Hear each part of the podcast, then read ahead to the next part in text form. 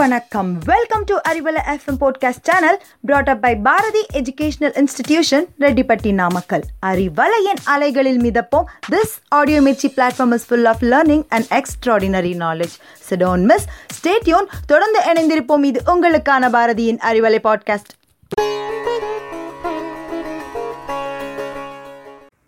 கதிர்கள் தரும் கதகதப்பான வெப்பத்துடனும் பாடும் பறவைகள் தரும் பரவசமூட்டும் குரலோசையுடனும் மலரும் பூக்கள் தரும் மனம் கவர் புன்னகையுடன் அழகாய் படரட்டும் காலை மகிழ்ச்சி தொடங்கட்டும் இவ்வேளை. அறிவலை நண்பர்களுக்கு இனிய காலை வணக்கம். இசை அப்படிங்கிறது எல்லாருக்குமே புரிகின்ற ஒரு மொழி அப்படின்னு தான் சொல்லணும். வார்த்தைகளால் நம்ம வெளிப்படுத்துறதை விட இசையால் வெளிப்படுத்துறது ரொம்பவே ஈஸி அடிப்படையில் இசை அப்படிங்கிறது வேற ஒன்றும் கிடையாது. பல வகையான ஒளி அதிர்வெண்கள் கலந்து விதவிதமான வடிவங்களில் காற்றுல மிதந்து வந்து நம்ம செவிகளை அடையிறது தான் இசை. உலக இசை தினம் ஆயிரத்தி தொள்ளாயிரத்தி எண்பத்தி ரெண்டாம் ஆண்டு முதல் ஜூலை இருபத்தி ஒன்றாம் தேதி கொண்டாடப்பட்டு வருகிறது. இதில் இந்தியா உட்பட நூற்றி இருபது நாடுகள் கொண்டாடுகின்றன.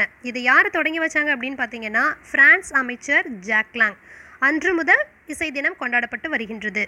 இன்றைக்கி நம்ம பார்க்க போகிறதும் இசை சம்பந்தமான ஒன்றை பற்றி தான் குயிலிசை கருவி என்று அழைக்கக்கூடிய புல்புல் தாராவை பற்றி. புல்புல் தாரா என்று சொன்னாலுமே இது பேச்சு வழக்கில். இதோட உண்மையான பெயர் புல்புல் தரங். ஹிந்தியில் புல்புல் அப்படிங்கிறது குயிலை குறிக்கும்.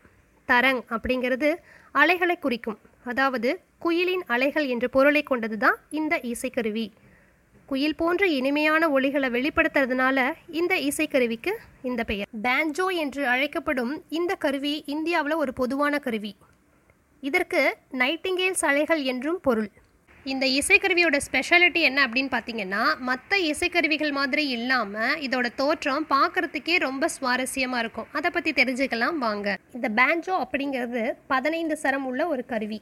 இந்த கருவியில் மூணு செட் சரங்கள் இருக்குது இரட்டை மெல்லிசை சரங்கள் மற்றும் இரண்டு ட்ரோன் சரங்கள். இந்த இரண்டு பிரிவுகளை சேர்ந்த தந்திகளில் ஒரு பிரிவை சேர்ந்த தந்திகள் தொடர்ந்து ஒரே மாதிரியான ஒரு அடிப்படை ஒளியை அளிப்பதற்கும் மற்றொரு பிரிவை சேர்ந்த தந்திகள் இன்னிசையை அதாவது மெலடியை எழுப்புவதற்கும் பயன்படுத்தப்படுது.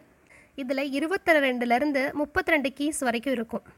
இருந்தாலுமே இந்த கீஸில் நேரடியாக விரல் வைக்கிறதுக்கு பதிலாக பியானோ மாதிரியே கண்டினியூஸ் கீஸ் மூலமாக தான் இது அழுத்தப்படுது. சில நேரங்களில் இதில் இருக்கக்கூடிய கீஸ்கள்லாம் பியானோ கீபோர்ட் மாதிரியே இருந்தாலும் பெரும்பாலுமே டைப்ரைட்டில் இருக்கக்கூடிய கீஸ் மாதிரி தான் இருக்கும். இதனால தான் இது ஒரு பக்கம் பியானோவையும் இன்னொரு பக்கம் டைப்ரைட்டர் மிஷினையும் ஞாபகப்படுத்துது. முந்தைய நாட்களில் இது கவாலி மற்றும் நாட்டுப்புற இசையில் பயன்படுத்தப்பட்டது. இப்போது திரைப்படத்துறையில் பரவலாக தான் பயன்படுத்தப்படுது. முதல்ல இந்தியாவில் குழந்தைகள் வயதானவர்கள் தான் இந்த கருவியை பயன்படுத்திட்டு வந்தாங்க. இப்போது இந்த கருவியை வச்சிருக்கிறவங்க ஒரு சில பேர் தான் பழைய தமிழ் படங்களான பராசக்தி மற்றும் அந்த நாள் இந்த படங்கள் எல்லாம் புல்புல் தரங்கு இல்லாமல் பாடல்களே இருக்காது அப்படின்னு தான் சொல்லணும். தைஷகோட்டோ அல்லது நேகாய வீணையை ஜாப்பனீஸ் கம்பி உள்ள இசைக்கருவி அப்படின்னு சொல்கிறாங்க இந்த கருவி முதன் முதலில் தைஷோ காலத்தில் வந்தனால இதுக்கு இந்த பேர் உண்டானது அப்படின்னும் சொல்கிறாங்க இருபதாம் நூற்றாண்டின் தொடக்கத்தில் ஜெர்மனியில் கிளிங்கெந்தரின் ஓட்டோ டெல்லரால் கண்டுபிடிக்கப்பட்டது தான் இந்த கருவி. குடிசை தொழிலாகவும் இந்த கருவியை அங்கே தயாரிச்சிருக்காங்க. ஜப்பானில் ஆயிரத்தி தொள்ளாயிரத்தி இருபத்தி ஒன்பதில் மட்டும் இரண்டரை லட்சத்துக்கும் அதிகமானவங்க இந்த இசைக்கருவியை வாசித்தாங்க அப்படிங்கிறது அங்கே ஒரு புள்ளி விவரம். இந்தியாவில் பஞ்சாப் மாநிலத்தில் இது அதிகமாக வாசிக்கப்படுது.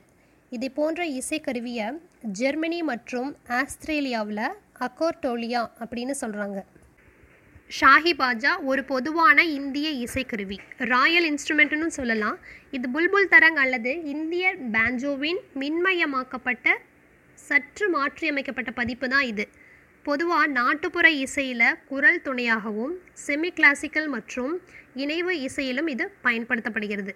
மென்மையான இசையை கேட்கும்போது நம்ம டிப்ரெஷனில் இருக்கும்போது சுரக்கக்கூடிய கார்டிசோல் என்ற ஹார்மோன் சுரக்கிறது கம்மியாகுது அப்படிங்கிறத கண்டுபிடிச்சிருக்காங்க. இதனால தான் எந்த சோகமாக இருந்தாலுமே பிடிச்ச இசையை கேட்கும்போது மனசு லேசாயிருது. ஸோ எப்போவுமே மனசு லேசாக வச்சுக்கோங்க. இசையோடு கலந்து உங்கள் வாழ்க்கை பயணம் இனிதே சிறக்கட்டும். மீண்டும் சந்திப்போம். மற்றும் ஒரு புதிய சுவாரஸ்யமான தகவல்களோடு அதுவரை உங்களிடமிருந்து விடைபெறுவது கல்பனா. நன்றி.